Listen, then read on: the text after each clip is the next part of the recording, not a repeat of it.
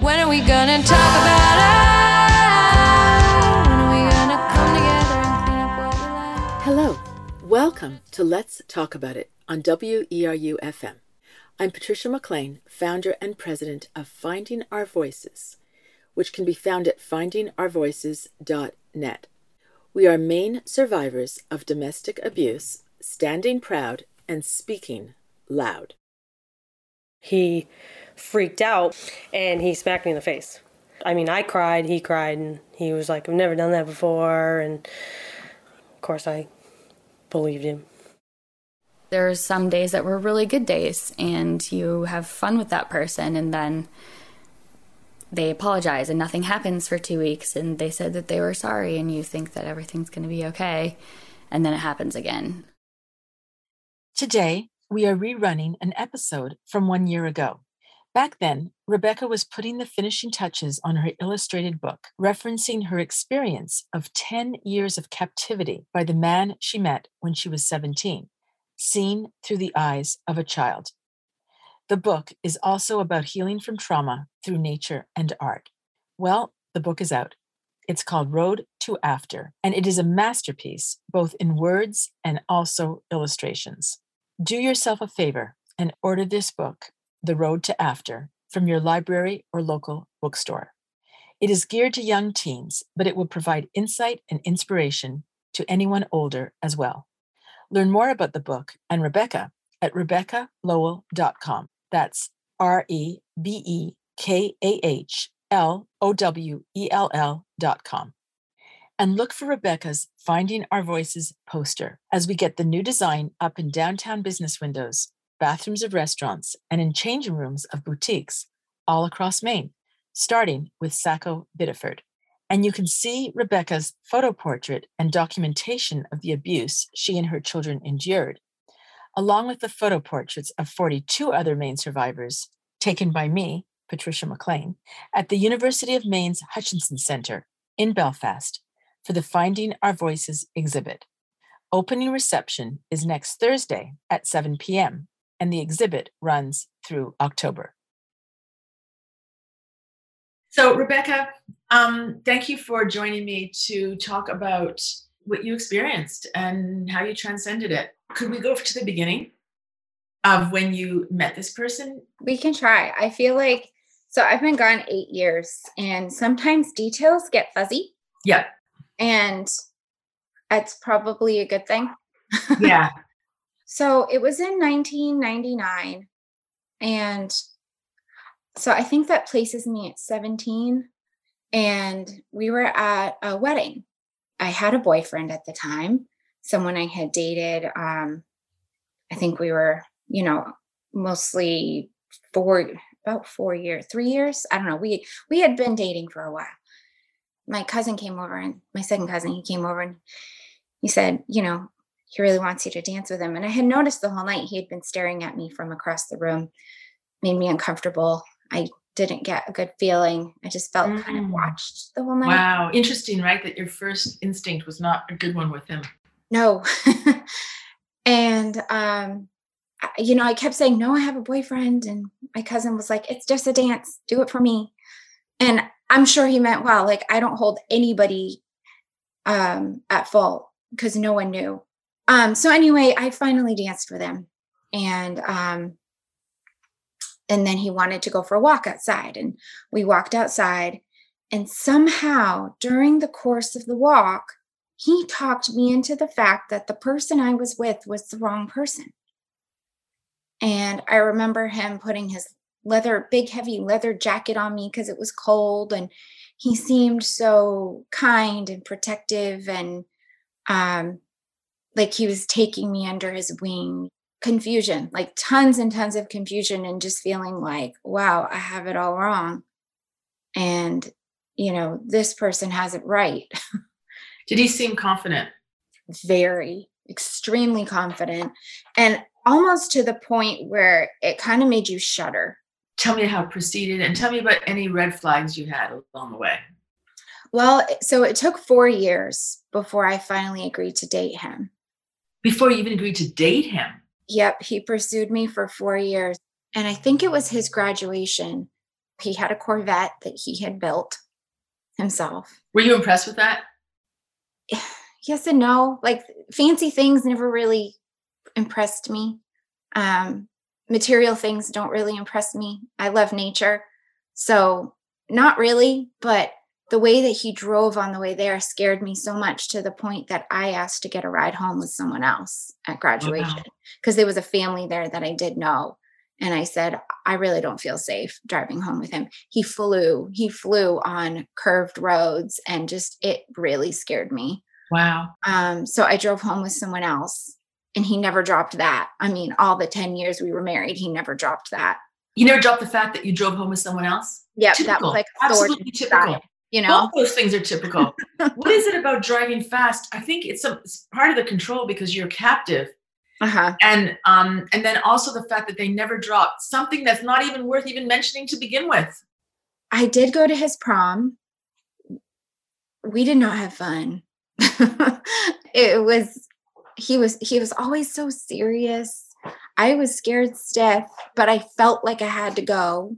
I felt like I couldn't say no even before we were officially dating. So then you start dating him when you're 21. Yes. Uh, let's see. Well, we got when we got married, I was 21. So I must have started dating him when I was 20. And it was a very short um time that we were dating before we were engaged and then married. It was like so sudden. What were the red flags while you were dating? I'm assuming there were there were them. Um, so one one time that really sticks out to me. So he used to he changed basically changed the way that I dressed. Um, changed where I went. I couldn't go to lunch with my mom anymore. I couldn't go anywhere without him. And it was all like, oh, you know, why would we want to do anything fun without each other? So we should just do everything together so I didn't go to like I, I had a friend that we used to go to a coffee place in Portland just to have coffee and hang out. Two two girls catching up. That stopped. Um, you know, and then even lunch with my own mother, we didn't go out anymore. Um, my mom used to like to go to places like Panera Bread or, you know, somewhere like a cute little cafe, and we stopped doing that. But this one time that really sticks out to me as a red flag I think at this point we were already engaged.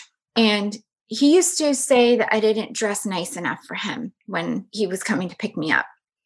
First of all, he used to make me wait hours while he got ready. He'd say he was going to be there at a certain time, but he'd always be late. Power. Do you think that's power? Just make, making you Yeah. wait?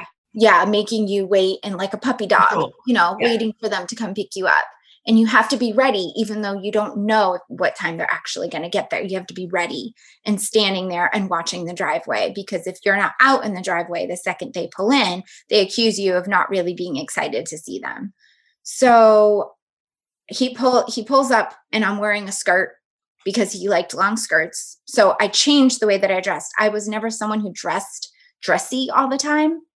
I mean, look at me now. I'm in like this buffalo plaid wrap. Like I like being comfy and I like being I like feeling grounded. And Yeah, so but also you're heels- you're an you're an artist, so you have whatever way you dress is ex- an expression it was an expression exactly i used to like to dress colorful maybe a little unique um it was kind of fun you know and so i dressed in i learned very quickly how to behave and how to dress based on his treatment of me like his approval. Like i always wanted his approval. I don't know why.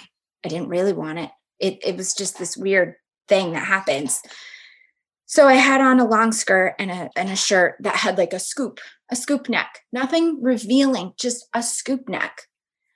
And he pulls up and he yells at me and accuses me of trying to dress for the other people we were going to see because we were going to go to the mall or something.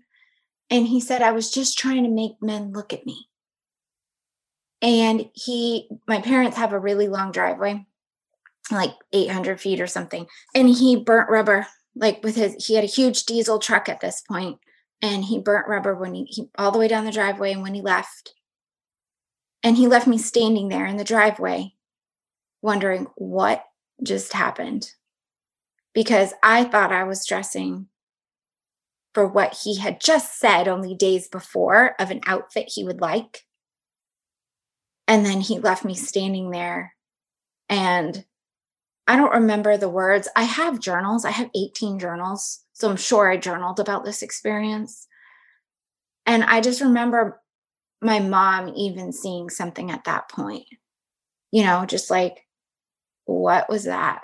But there was just always drama. There was always something to poke at, to pick at, to take apart, something I did wrong, something I wasn't doing right, something and, and look at the mm-hmm. unpredictability. You you do what you think you're led to believe is going to make him happy, but you even that yeah is not Yeah. going to make him happy.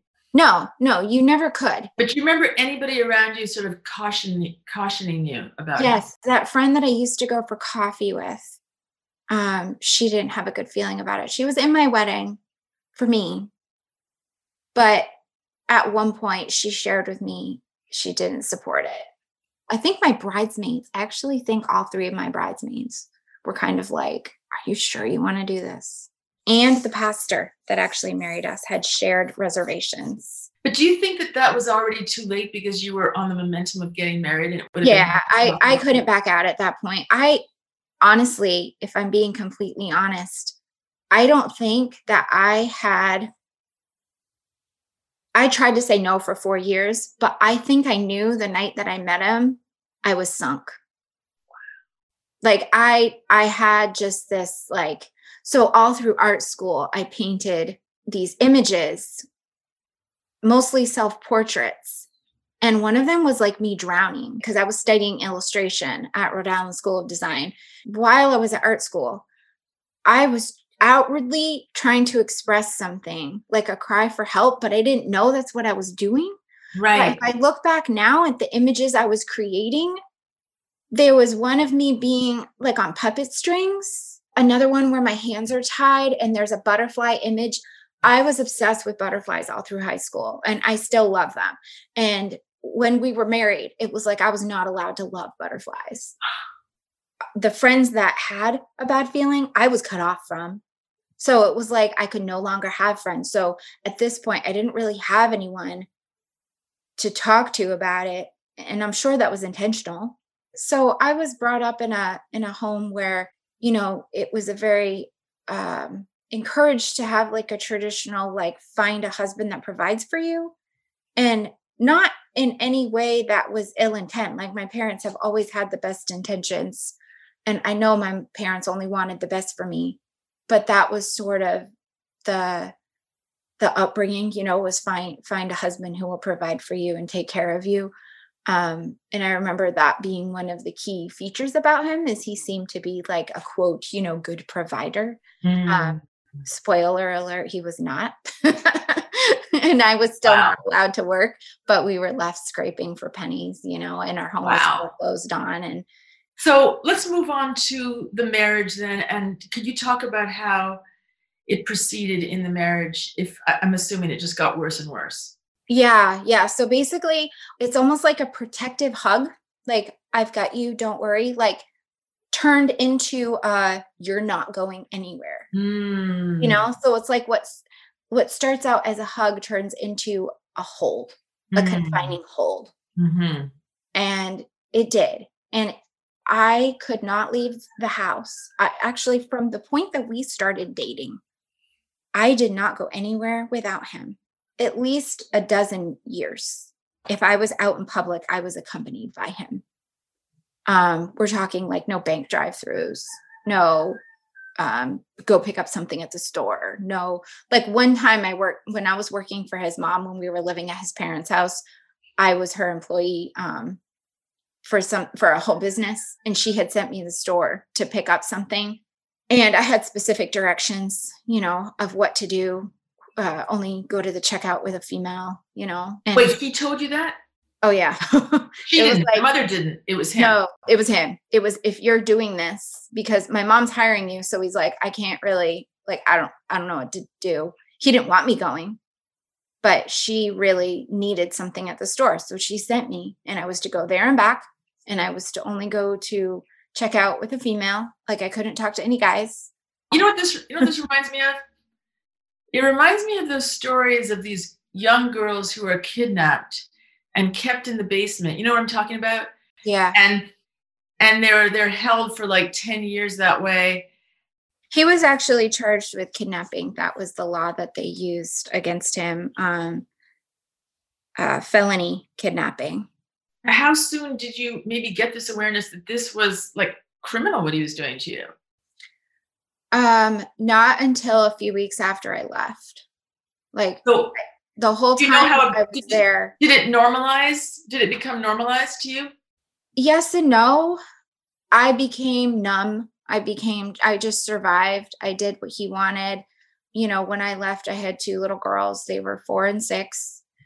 And I did everything I could to make life smooth for them.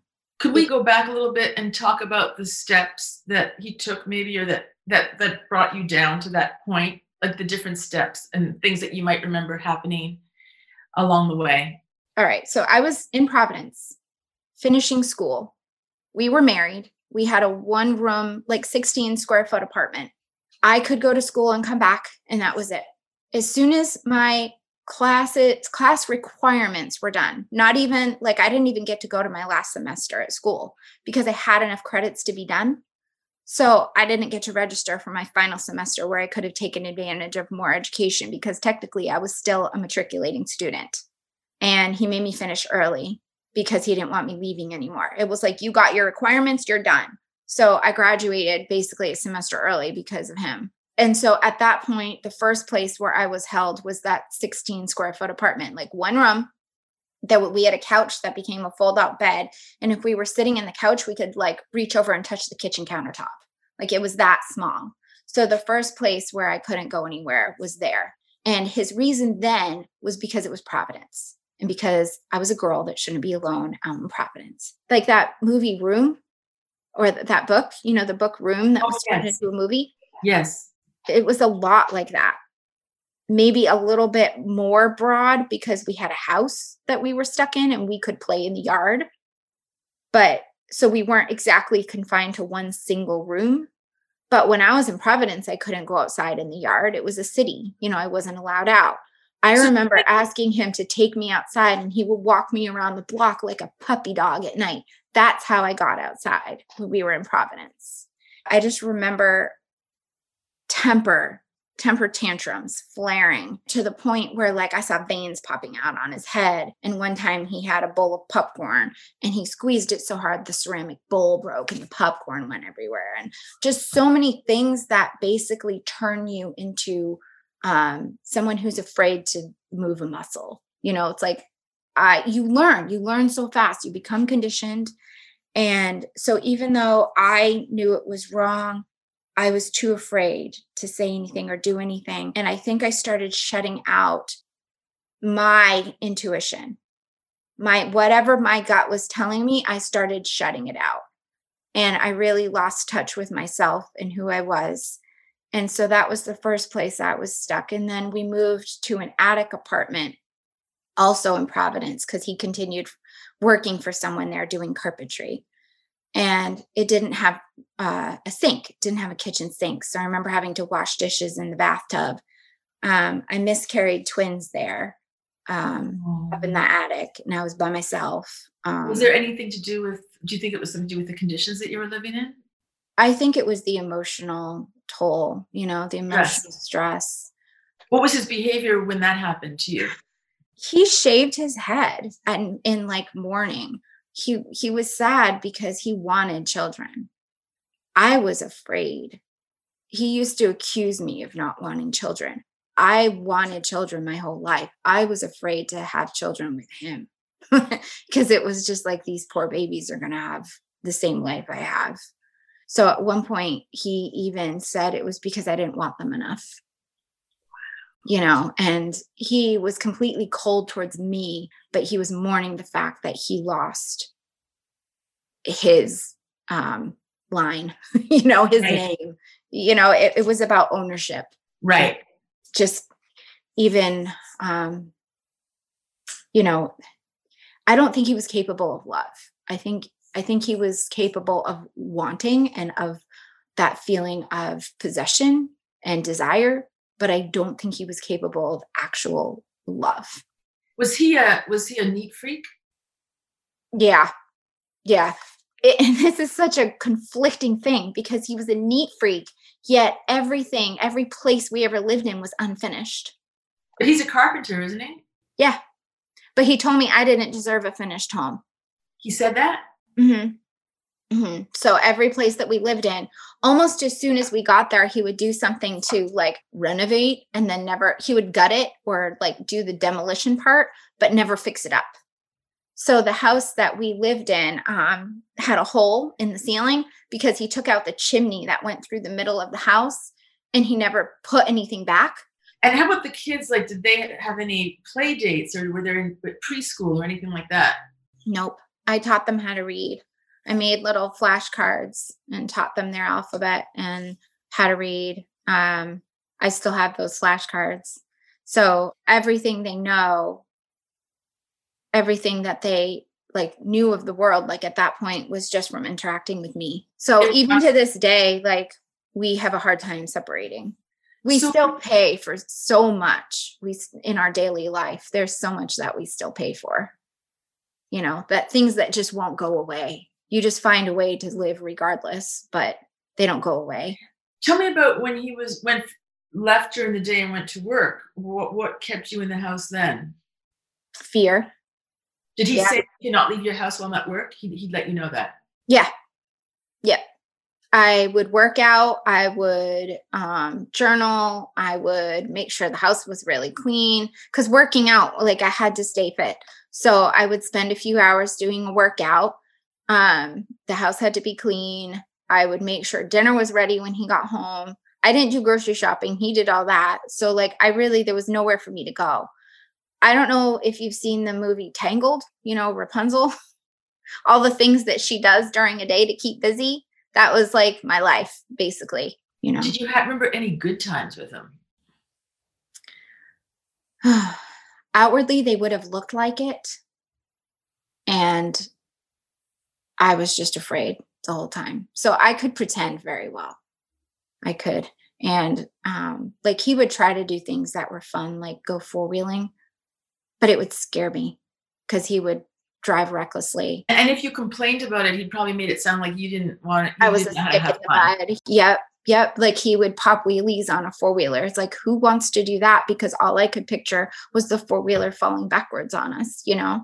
But you're the killjoy because you're not Yeah. yeah it. like his his idea of fun always meant i got hurt Could we talk about the kids, how it changed when they came? so both girls were born at home and right after i had each of them i was down to like 125 and the midwives were like we're really worried that you got so thin so fast like that you lost all your baby weight like instantly and at the same time he's telling me i need to lose weight And what was he like as a father? no one could have special moments with them. So the whole time that we would be visiting, he would be holding the child. And if someone held the baby, he was hovering. He like he was very very possessive.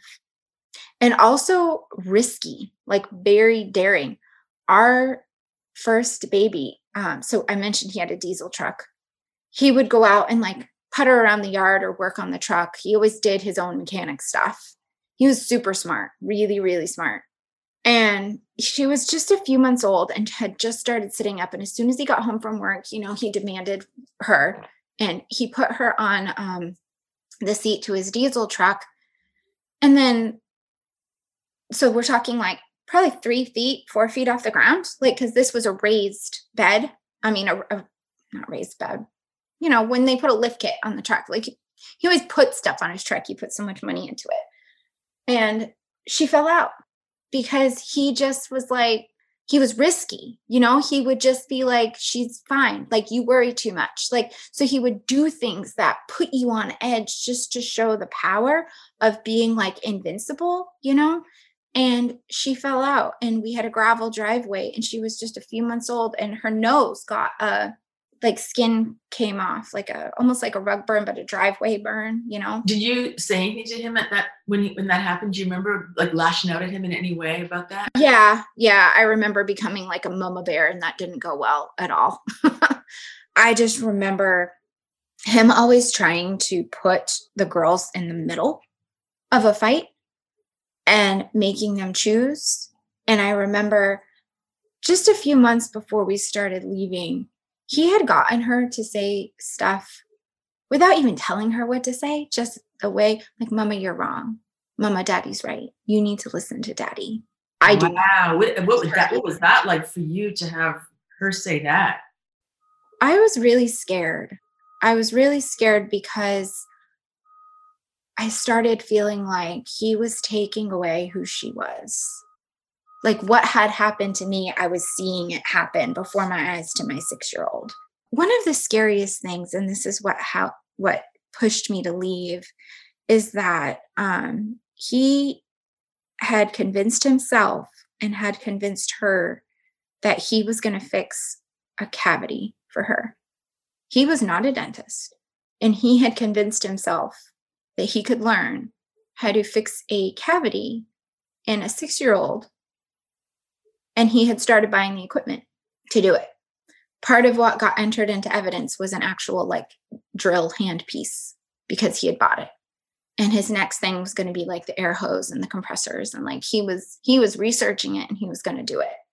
And that is what it took to push me over the edge to leave because we had arguments about it.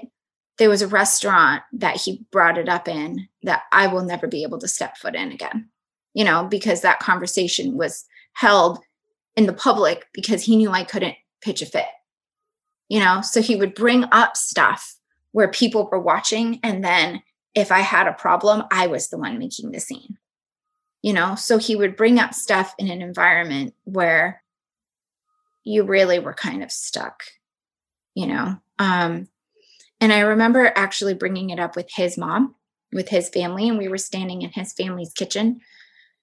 And she was even trying to tell him, You can't do this. Like, you can't do that. And I remember him taking a big fat phone book, you know, like huge yellow pages, and slamming it on the countertop and saying, if I'm going to fix my daughter's teeth, I'm going to fix my daughter's teeth and no one's going to stop me.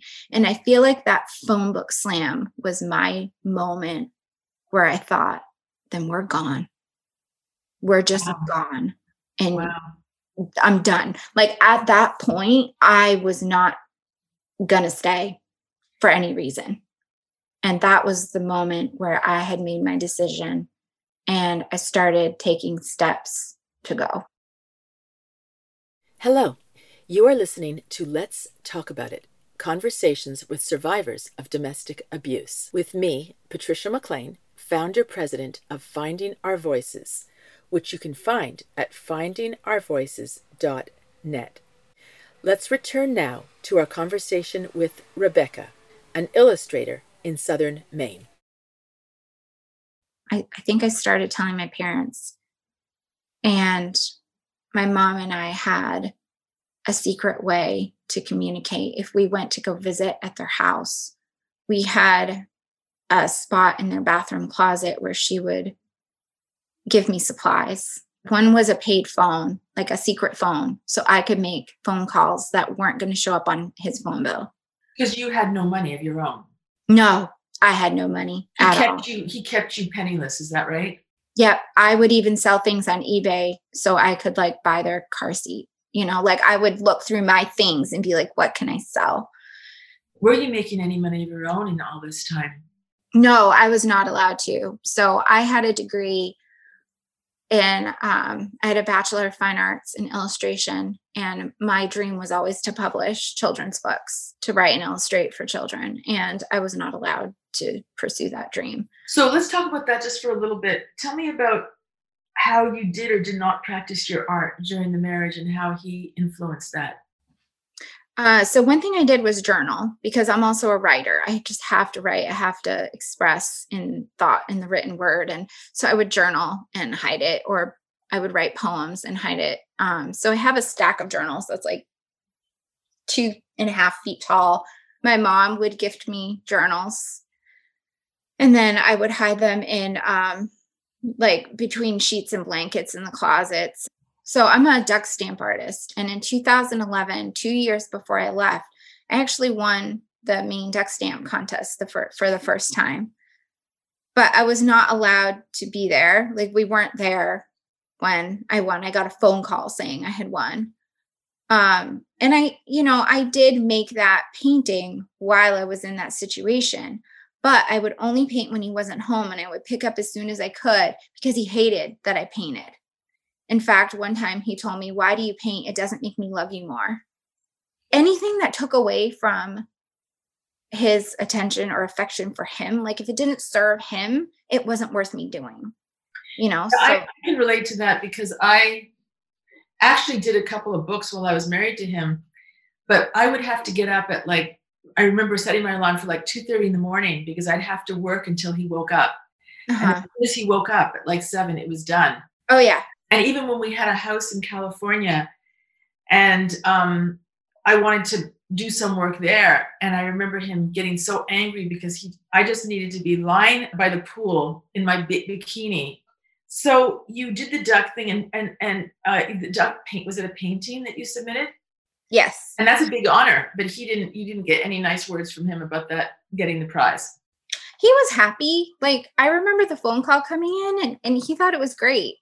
Um but I couldn't do anything about it. It was like, you know, I I didn't have I may have had a website at that point. Like I may have been trying to work, but like I couldn't go anywhere. I couldn't meet with anyone. I couldn't so back then some of the ways that like if you wanted to submit your work as a children's author you'd have to have like meetings with art directors or editors or agents and i couldn't you know so so it was like i i had all this ambition and i couldn't do anything with it. I felt like a dream had died like and i remember at one point i just accepted that this was going to be my life.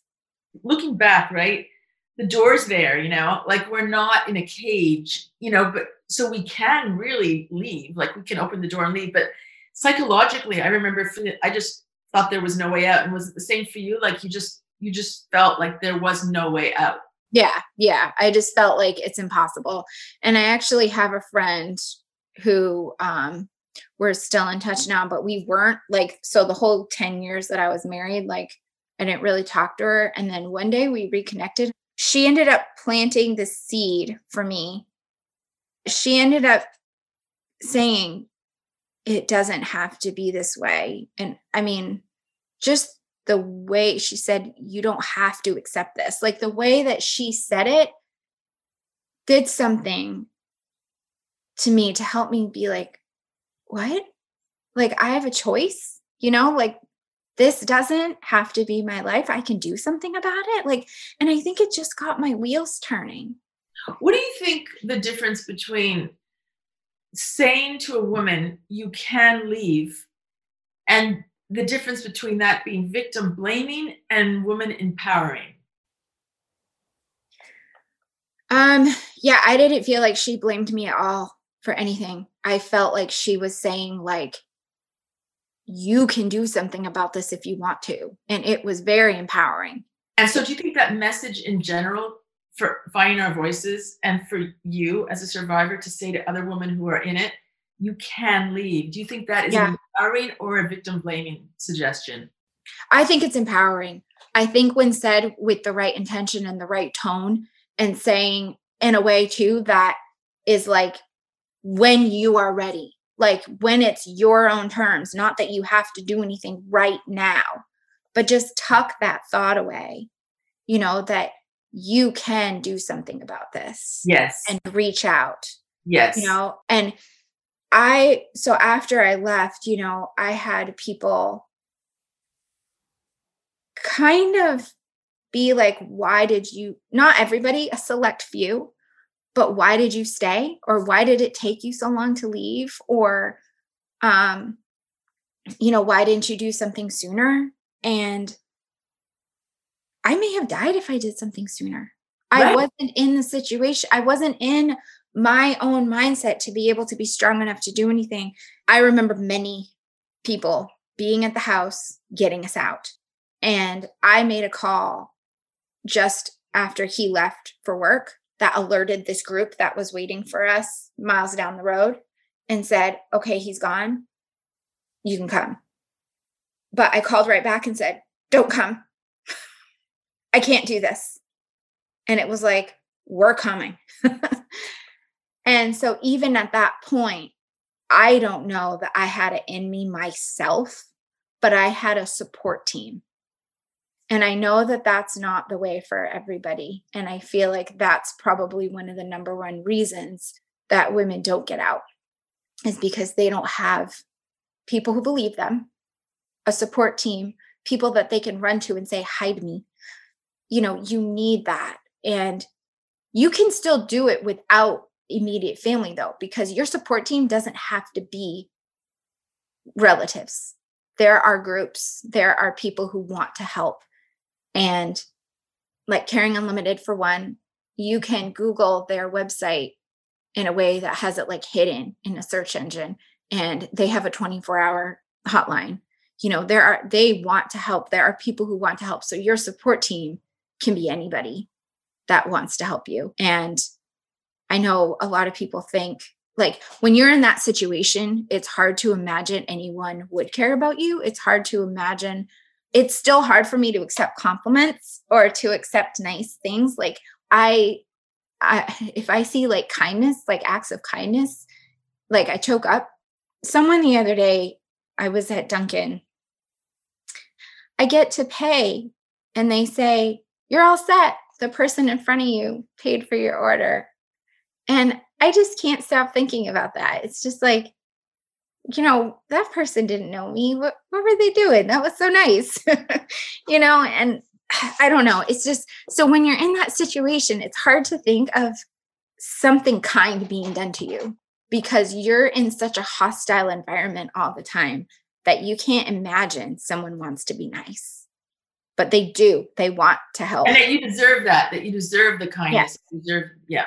Yeah. Like I think it's it's hard. It's hard to take because you're so used to it. I don't know if you've ever seen that video of um rescue puppies. Like there are some beagles that have been they're lab dogs and they've been in crates their whole life. And when they're finally let out to the grass, they go right back in their crates. That is that's a hard, it's like there's something on YouTube. Uh, beagles touching grass for the first time and they don't know what to do and they run back in their crates. And that's exactly what I felt like when I left, you know, is that I my mom said that I stayed up in a bedroom at their house for 2 weeks before I even came downstairs. But I was confined for 10 years, so I couldn't I didn't know what to do with the world. Could you tell me about the whole justice and accountability piece? So, when we left, he was taken straight to jail. And I did not see that coming. I don't know why. I didn't see that coming.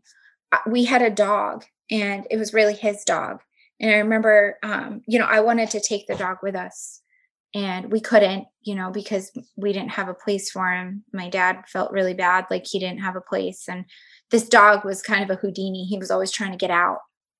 And I think back to how ironic, you know, the dog was the one trying to get away, that even the dog didn't want to be there. you know, poor, I, I still miss him and I feel bad and I think about him a lot. But so I remember thinking, okay, we have to leave, but the Mac, that was his name, like Mac will be fine because he's coming home and he'll feed and water him. Like I would I did not see the arrest coming. And so he was taken straight to jail. He was indicted. He was there was no bail. Like he I got a PFA instantly. He was indicted um I think it took a few weeks later on eight different things, eight charges. The state police did an excellent job with the indictment and the whole for the whole time, the whole case, the state police was excellent. Um, I'm really, really grateful for for how much they helped. And um, when it came time to the trial, the details of what stuck are kind of fuzzy because I know he didn't get charged on all eight counts. Um, one of the biggest things so it was a two day trial i testified for a total of seven hours spread out over two days at in alfred at um i think that's called the superior court correct Not like for you to testify. Did you he watch? was, he was sitting right across from me so that was a little tough he was in the room um yeah it, it was hard but at the same time i felt like i finally got to say all those things that i wanted to say and he couldn't do anything about it Right. he had to sit there and Yeah. take it And you felt safe talking because you were in a courtroom. Yeah. Yeah. And you know the tables were turned a little bit it was Yeah. like i'm not the prisoner anymore I felt the same way when I, uh, at his sentencing, when I got to say the victim statement, there was something so amazing about, and the judge kept saying, "Stop, look, don't, do not look at the uh, defendant, look at me." But I just kept wanting to look at him when I was saying those things because it was amazing because I could say them yeah and I was safe in saying them. There were bailiffs and everything around. I couldn't, I still couldn't really look at him because he had this way of making me feel like I was the mud under his boot. Mm-hmm. And even if I were to look at him, even after leaving, like I, it always took my self confidence down like so many notches. So I, I couldn't even stand to look at him. I couldn't do it because I was so afraid that I would lose that ground that I felt like I had gained, even if it was like this much confidence in Yeah. leaving. Um, so I couldn't really look at him, but I knew he was there. And um yeah, it took two days. My mom had knitted this beautiful royal blue scarf. And so I, I remember wearing that. And um, you know Katy Perry's song Roar. Have you Yeah. heard that song? I listened to that each time before walking back in Oh, good. and that pumped me up to say like what I really knew I needed to say. Yeah. Um, and I was angry, you know, it was, I was just, I was angry. I felt empowered. I felt like now or never, you know, just say it. And um, I had the, uh, a worker from Child Protective Services with me the day, the second day of the trial when they announced the verdict. And each person that said the word guilty, like I heard that 13 times Wow. because they had the jury say it out loud and it was unanimous. And that was for the felony A kidnapping charge. Wow. And even though it got taken away because of his attorney finding a date in the discrepancy of when the law was written versus when they tried to charge him, it was a mess. And I'm really disappointed in our judicial system for missing that because to them, it may have just been another case. To me, this was my life. You know, I spent 10 years behind, you know, like metaphorical bars, and he spent a year and a half. This is going to sound surprising, but I I forgive him and I don't hold him at fault because what he was born with or developed over, you know, because his whole family was the same way.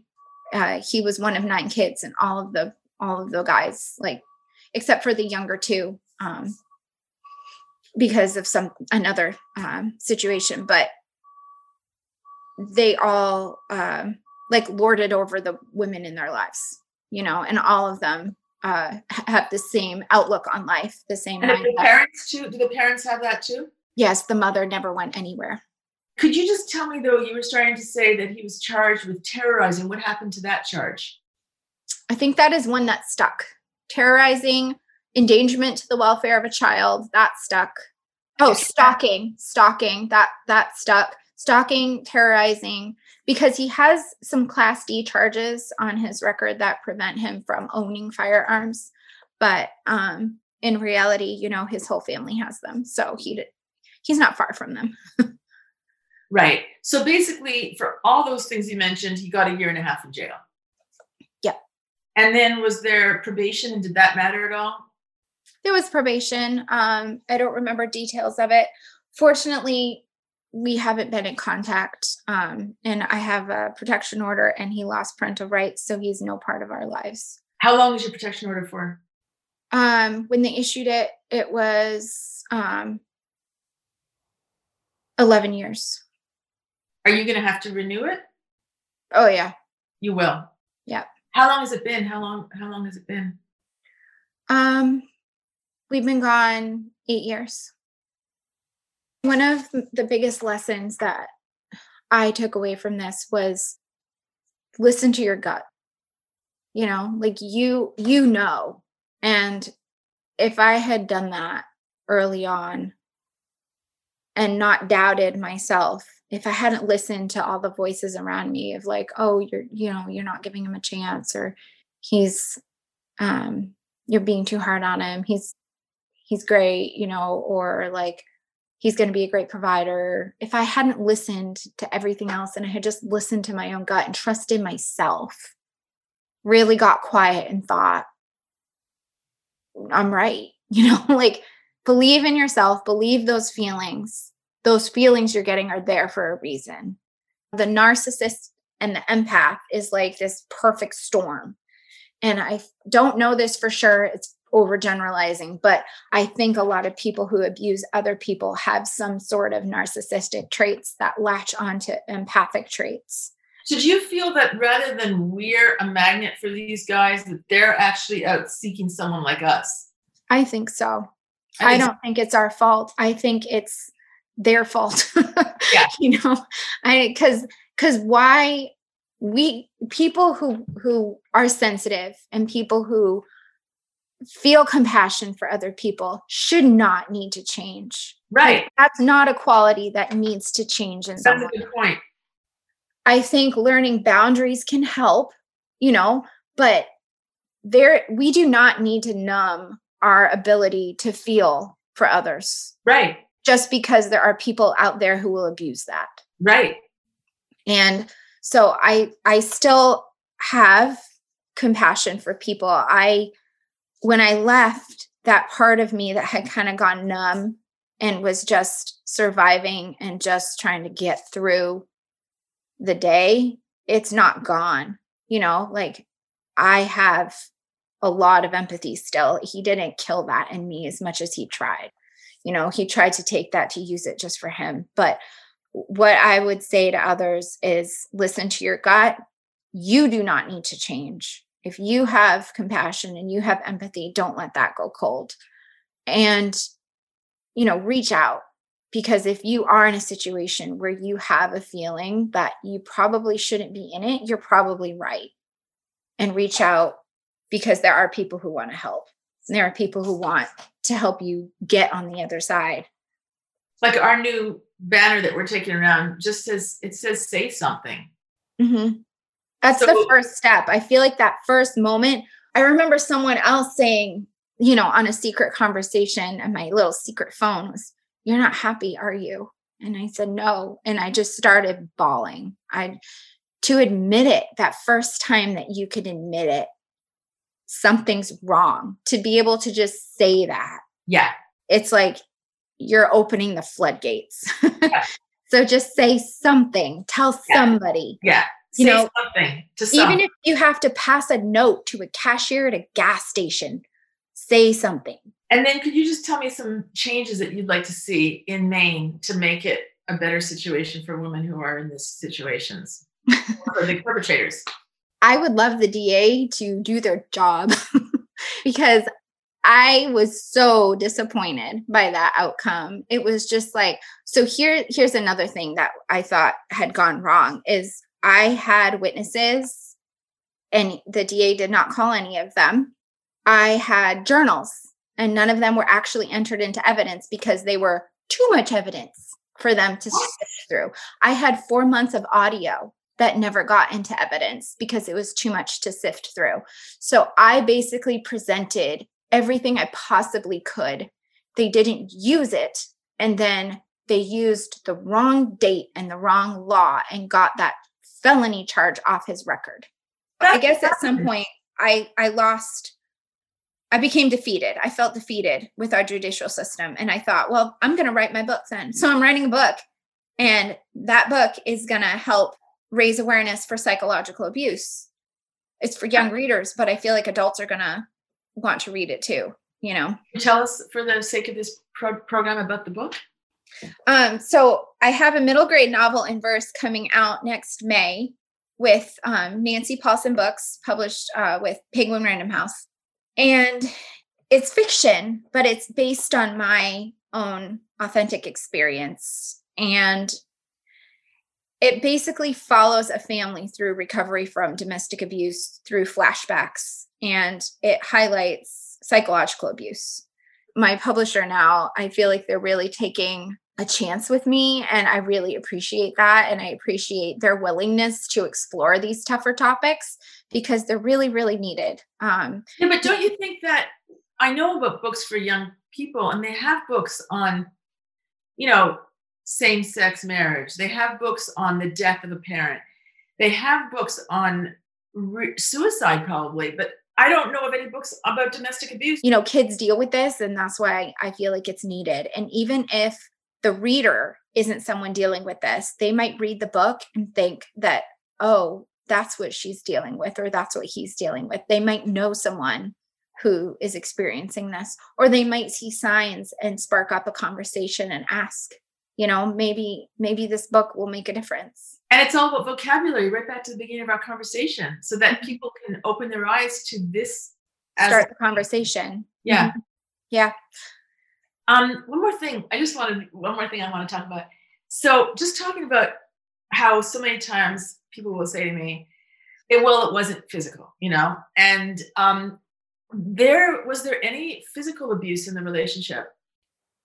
Yes. And it was never to the point where I was hospitalized, but um, he would corner me, you know, where I couldn't get out of a corner and yell two inches from my face. So I was often pinned and confined. He threw glasses at me at the wall. He threw an icy snowball between my eyes. So a lot of it was throwing objects at me. Um, a tea box at the back of my head because I had accepted it from my mother and he called me a mooch that I accepted a, ba- a box of tea, you know, so I got that thrown at me. Um, it was lemon, lemon tea by Celestial Seasonings. I still remember, you know, so it's just, it was physical. Oh, he also slapped me with a ruler one time and that left a mark on my lower back. But you Um, know how the stereotype of a domestic abuse, someone who's in domestic abuse is a woman with a black eye. I mean, look at what you Yeah. suffered. And I'm assuming that you never did have a black eye. So what would you say about uh, the power and the damage of emotional abuse? So the majority of the abuse that I faced was psychological, emotional, even as far as spiritual and um sexual as well. I, you know, I would consider I would I would say I was raped repeatedly, you know, but that didn't fly in court because we were married. Seriously?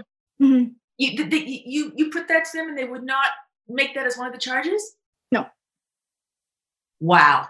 No, because I was too weak to put up a fight. So therefore, because I didn't technically put up a fight, it wasn't, you know, I was too damaged. I I was numb. I was extremely numb. I wasn't present. Well, this has got to be changed because there that's got to be started to be charged. Mhm. Yeah.